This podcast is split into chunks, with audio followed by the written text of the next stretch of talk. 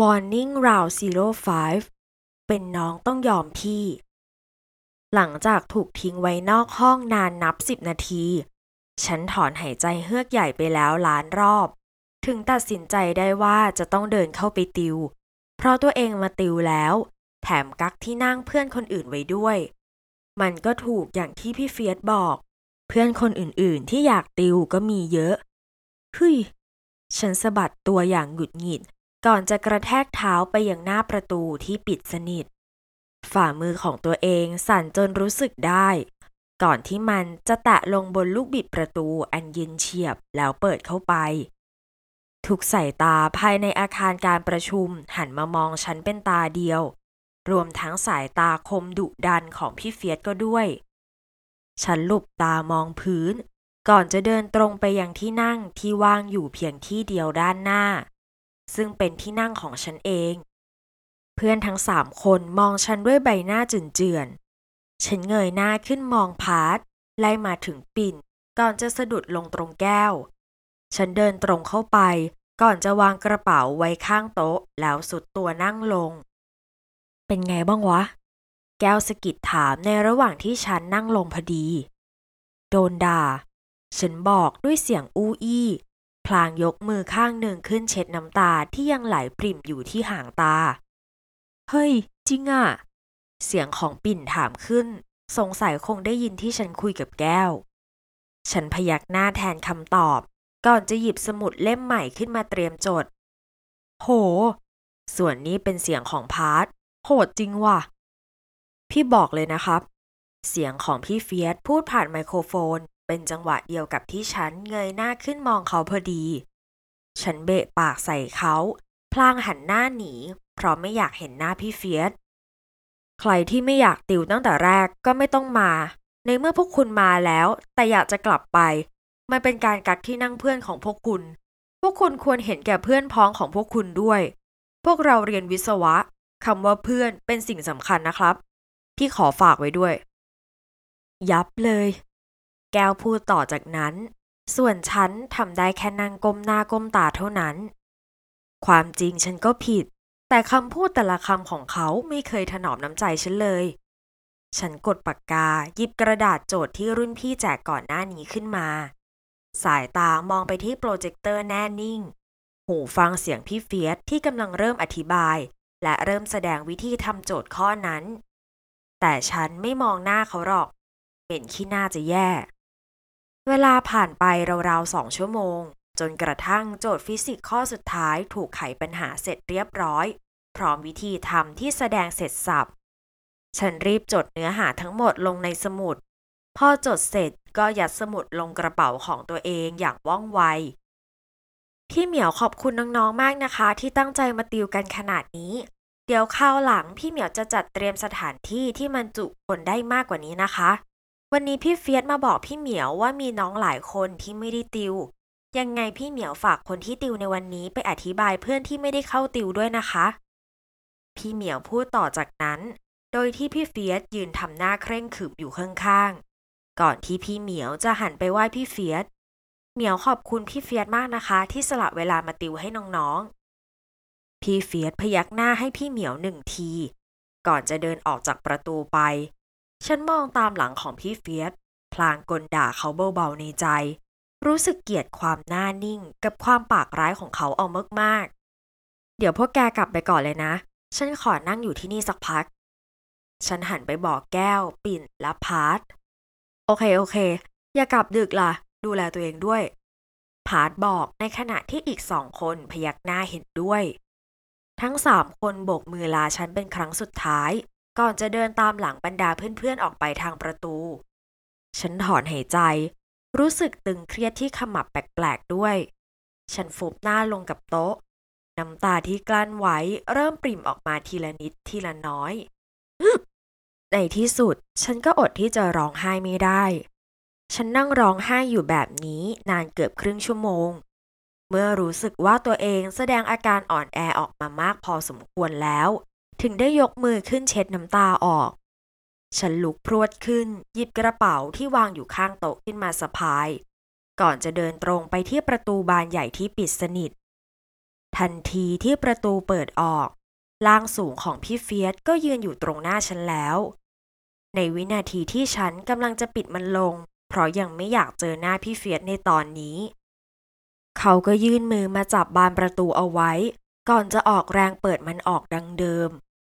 สายตาดุดันของพี่เฟียสจ้องฉันนิ่ง ราวกับกำลังร่ายคาถาสาบฉันให้ยืนอยู่เฉยๆ อะไรอีกอะจะด่าอะไรอีก ฉันถามเสียงอู้อี้มือที่จับลูกบิดอยู่พลาออกมาจับกระเป๋าแล้วกำแน่นแทน ไม่ได้ด่าจะเอาสมุดมาให้ ริมฝีปากอยากขยับตามคำพูด โดยที่มีสมุดเล่มสีชมพูหวานแหววของฉันอยู่ในมือเขาจริงๆ ฉันหลบตามองสมุดตัวเอง ก่อนที่มันจะถูกพี่เฟียสยื่นมาตรงหน้า ฉันหยิบมันคืนมาโดยไม่พูดอะไร พลางเดินเลี่ยงมาอีกทาง เพราะเขายืนขวางอยู่ ฉันสูดน้ำมูกจนเกิดเสียงดังฟืด แล้วนั่นจะไปไหน หออยู่ทางนั้นเหรอ แต่ยังไม่วายที่เสียงของพี่เฟียสจะดังตามมา ฉันปิดหูตัวเองด้วยมือทั้งสองข้าง ก่อนจะออกแรงวิ่งสุดชีวิต เพราะไม่อยากเจอหน้าคนใจร้าย หมับ อะ ยังวิ่งไม่ถึงสิบเก้าข้อมือก็ถูกคว้าไว้ ก่อนจะเปลี่ยนเป็นกระชากจนร่างฉันกระเด็นเข้าไปในอ้อมกอดของเขา เกิดเสียงดังผลัก ดังขึ้น ในขณะที่ใบหน้าของฉันชนกับแผงอกแกร่งกำยำของเขาอย่างจัง ความเจ็บแปลบเกิดขึ้นที่สันจมูก ฉันยกมือขึ้นกุมจมูกตัวเอง พร้อมกับเสียงสูดน้ำมูก เป็นอะไร เสียงทุ้มต่ำเอ่ยถาม ฉันช้อนตาขึ้นมองในวินาทีที่เขาหลบตาลง ร้องไห้ทำไม ไม่ได้เป็นอะไร ฉันตอบ ตึกตัก เสียงหัวใจฉันเต้นอีกแล้ว มันรุนแรงจนกลัวว่าพี่เฟียสจะได้ยิน ฉันกลั้นหายใจก่อนจะผลักร่างของตัวเองออกจากอ้อมกอดของคนตัวสูง ฉันเสมองไปทางอื่น กลับหอยังไง คำตอบของพี่เฟียสทำคิ้วฉันขมวด จะอยากรู้ไปทำไมกันล่ะ แท็กซี่มั้ง ฉันตอบพลางหมุนตัวเตรียมจะเดินหนี หากแต่ กลับกับพี่เดี๋ยวไปส่ง เสียงทุมที่ตอบกลับมา กลับทำให้เท้าฉันชะงักกึกอะไรนะ ฉันหูฝาดไปแน่ๆ ฉันได้ยินเขาบอกว่าจะไปส่งเหรอ รอพี่อยู่ตรงนี้ ห้ามเดินไปไหน ดึกแล้วมันเปลี่ยว เสียงพี่เฟียสบอกทิ้งท้ายเอาไว้ก่อนจะเดินออกไปอีกทาง ฉันมองตามหลังของพี่เฟียสด้วยอาการงงงวย เมื่อก่อนหน้านี้ยังด่าฉันอยู่เลยทำไมตอนนี้ถึงได้มาทำดีด้วยล่ะ บรรยากาศรอบข้างที่มืดสนิท มีเพียงแสงไฟสลัวสลัวๆจากเสาไฟฟ้าของถนนในมหาวิทยาลัยเท่านั้น ที่ส่องแสงพอให้เห็นทาง ฉันลูบแขนตัวเอง พลางมองไปรอบๆ ตอนนี้ไม่มีใครอยู่เลยสักคนเดียว แม้แต่ยุงที่ควรจะมีในตอนค่ำคืน ก็ยังไม่โผล่มาสักตัว ความกลัวเริ่มไร่ลาม เข้าเกาะกลุ่มหัวใจฉัน จนเผลอเดินถอยหลังทีละก้าวด้วยหัวใจที่เต้นรุนแรง ปึก กรีดทันทีที่แผ่นหลังชนกับอะไรบางอย่าง และเหมือนมีมือมาแตะลงบนบ่าของตัวเอง ฉันก็กรีดร้องเสียงหลง ยกมือทั้งสองขึ้นปิดหน้า ไม่กล้ามองอะไรทั้งนั้น น้อง ฉันสะดุ้งเมื่อหูได้ยินเสียงเรียกทรงอำนาจ เมื่อสมองประมวลผลแล้วว่าเสียงที่ได้ยินเป็นใครที่พูด มือที่ปิดหน้าก็ถูกยกออก และหมุนตัวกลับไปมองผู้มาใหม่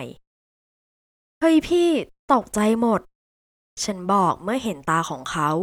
พี่เฟียสที่อยู่ในชุดนักศึกษาที่สวมทับด้วยเสื้อแจ็คเก็ตหนังสีดำ พร้อมกับหมวกกันน็อกที่ปิดหน้าทั้งหมด เหลือไว้เพียงดวงตาคมดุ แต่เพียงแค่ฉันเห็นดวงตาที่อยู่ภายใต้หมวกกันน็อกก็จำเขาได้แล้ว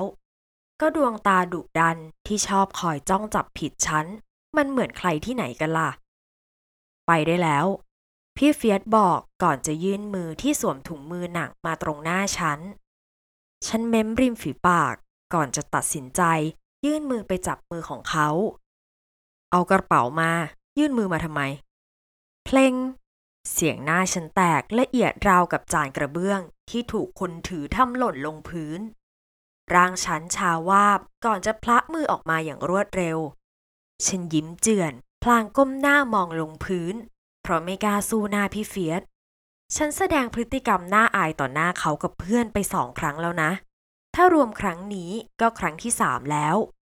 ฉันเอากระเป๋าออกจากลำตัว ก่อนจะหยิบสมุดเล่มที่พี่เฟียสคืนมายัดใส่กระเป๋า แล้วยื่นกระเป๋าให้เขา ตามมา พี่เฟียสรับกระเป๋าไปแล้วเดินออกไป ฉันเดินตามหลังพี่เฟียสพลางวิ่งไปด้วย เพราะเขาเดินเร็วมาก ขาก็ยาว ตัวก็สูง ถ้าเปรียบเทียบความสูงแล้ว ฉันสูงแค่หน้าอกของเขาเอง แถมหุ่นของพี่เฟียสยังเข้าข่ายเป็นดารานายแบบได้เลยด้วย สมบูรณ์แบบและ perfect สุดๆ แล้วฉันจะมาวิเคราะห์กายภาพของพี่เฟียสทำไมวะเนี่ย พี่เฟียสเดินนำฉันมาก่อนจะหยุดอยู่ที่ลานจอดรถหน้าอาคารการประชุม รถจักรยานยนต์บิ๊กไบค์คันใหญ่จอดอยู่กลางลานคันเดียว และถ้าฉันเดาไม่ผิด มันน่าจะเป็นของพี่เฟียสแน่นอน พี่เฟียสเดินเข้าไปยังบิ๊กไบค์คันโตก่อนจะหันมามองฉันมาขึ้นรถ เขาบอกเสียงราบเรียบ พี่จะไปส่งหนูได้ยังไง รู้หรอว่าหอหนูอยู่ตรงไหน ฉันถามในขณะที่เดินเข้าไปใกล้ ก็ตอนนั้นที่ไปกินก๋วยเตี๋ยว เขากับพี่อีกคนเดินเข้าหอไปก่อนที่ฉันจะกลับ เพราะฉะนั้นน่าจะมีแค่ฉันเท่านั้นที่รู้ว่าหอเขาอยู่ตรงข้าม เขาไม่น่าจะรู้ว่าฉันอยู่หอตรงข้ามเขาด้วย ถ้าไม่มียานทิพย์อย่างรู้นะนะ จะกลับไม่กลับ ทันทีที่เห็นสายตาเย็นเฉียบของพี่เฟียสที่ส่งมา ริมฝีปากฉันก็ถูกฟันตัวเองกัดจนเริ่มเจ็บ พี่เฟียสนี่สมควรจะเป็นที่วากนะ โหดได้ที่เลย กลับค่ะ ฉันจำใจบอกก่อนจะเดินเข้าไป เพราะไม่มีทางเลือก จะกลับคนเดียวก็กลัว เพราะนี่ก็มืดแล้วด้วย มหาวิทยาลัยก็เปลี่ยวใช้เล่น พี่เฟียสก้าวขึ้นบิ๊กไบค์ด้วยการวาดขาเพียงครั้งเดียวก็ขึ้นคร่อมได้แล้ว ฉันยืนลังเลอยู่ครู่หนึ่ง ก่อนจะเหยียบที่พักเท้าขึ้นไป หลังจากที่นั่งเสร็จเรียบร้อย เสียงสตาร์ทรถก็ดังขึ้น พร้อมกับเสียงบิดแฮนด์ที่เบิ้ลขึ้นอีกสามที ก่อนที่รถจะถลาไปด้านหน้าด้วยความเร็ว จนร่างฉันถลาไปชนกับแผ่นหลังแกร่งของพี่เฟียสเฮ้ยพี่จะขับเร็วไปไหนเนี่ย ฉันตะโกนแทรกสายลมที่ตีหน้าจนแสบ มือทั้งสองข้างก็จับที่เอวของพี่เฟียสไปด้วย เพราะต้องการที่ยึดเหนี่ยวให้ตัวเองปลอดภัย พี่เฟียสไม่ตอบ เอาแต่ขับอย่างเดียว ราวกับรู้จุดหมาย ฉันถอนหายใจไปหลายเฮือกเมื่อถูกลมแรงๆตีหน้าจนชา ผมที่ไม่สู้ลมอยู่แล้ว ปลิวสยายไปตามแรงลมพัด ป่านนี้แข็งเป็นหินแล้วมั้ง พี่เฟียสขับเลี้ยวเข้าซอยนั้นซอยนี้อย่างชำนาญ บ่งบอกได้อย่างดีว่าเขาขับมาจนชินมือแล้ว ฉันมองตามเส้นทางที่เขาพาขับเข้าด้วยความงงงวย ก่อนจะกระตุกปลายเสื้อแจ็คเก็ตหนังของพี่เฟียสเบาๆ แล้วตะโกนถาม ตกลงพี่รู้หรอว่าหนูพักอยู่ที่ไหน ไร้เสียงตอบกลับมาโดยสิ้นเชิง จนฉันถอดใจไม่ถามเขาอีก ผ่านไปไม่ถึงสิบนาที รู้ตัวอีกที รถก็มาหยุดที่หน้าหอของตัวเองเป็นที่เรียบร้อยแล้ว ฉันกระโดดลงจากบิ๊กไบค์ พี่เฟียสส่งกระเป๋าของฉันที่เขาเอาไปสะพายไว้คืนให้ เขาเปิดกระจกหมวกกันน็อกขึ้น ก่อนที่เสียงจะบอกผ่านหมวกว่า หอพักวรรณรัตหลังจากบอกจบ มือของพี่เฟียสก็ปิดกระจกหมวกลง ก่อนจะบิดรถจากไปอีกฝั่งที่เป็นทางไปหอของเขา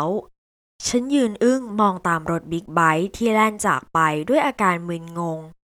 นี้ก็แสดงว่า เขาก็รู้เหมือนกันดิ ว่าหอฉันกับเขาอยู่ตรงข้ามกัน